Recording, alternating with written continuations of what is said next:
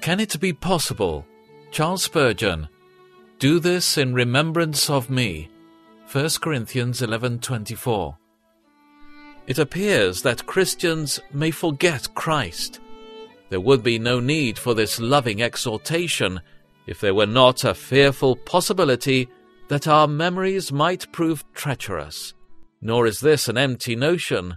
It is, sadly, too well confirmed in our experience, not as a possibility, but as a lamentable fact. It appears almost impossible that those who have been redeemed by the blood of the dying Lamb and loved with an everlasting love by the eternal Son of God could forget their gracious Saviour.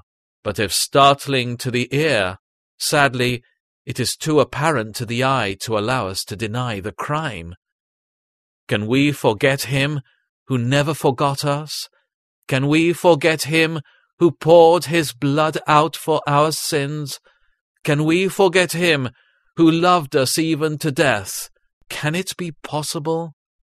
Yes, it is not only possible, but conscience confesses that it is too sadly a fault with all of us. Instead of him being a permanent resident in our memories, we treat him as a visitor.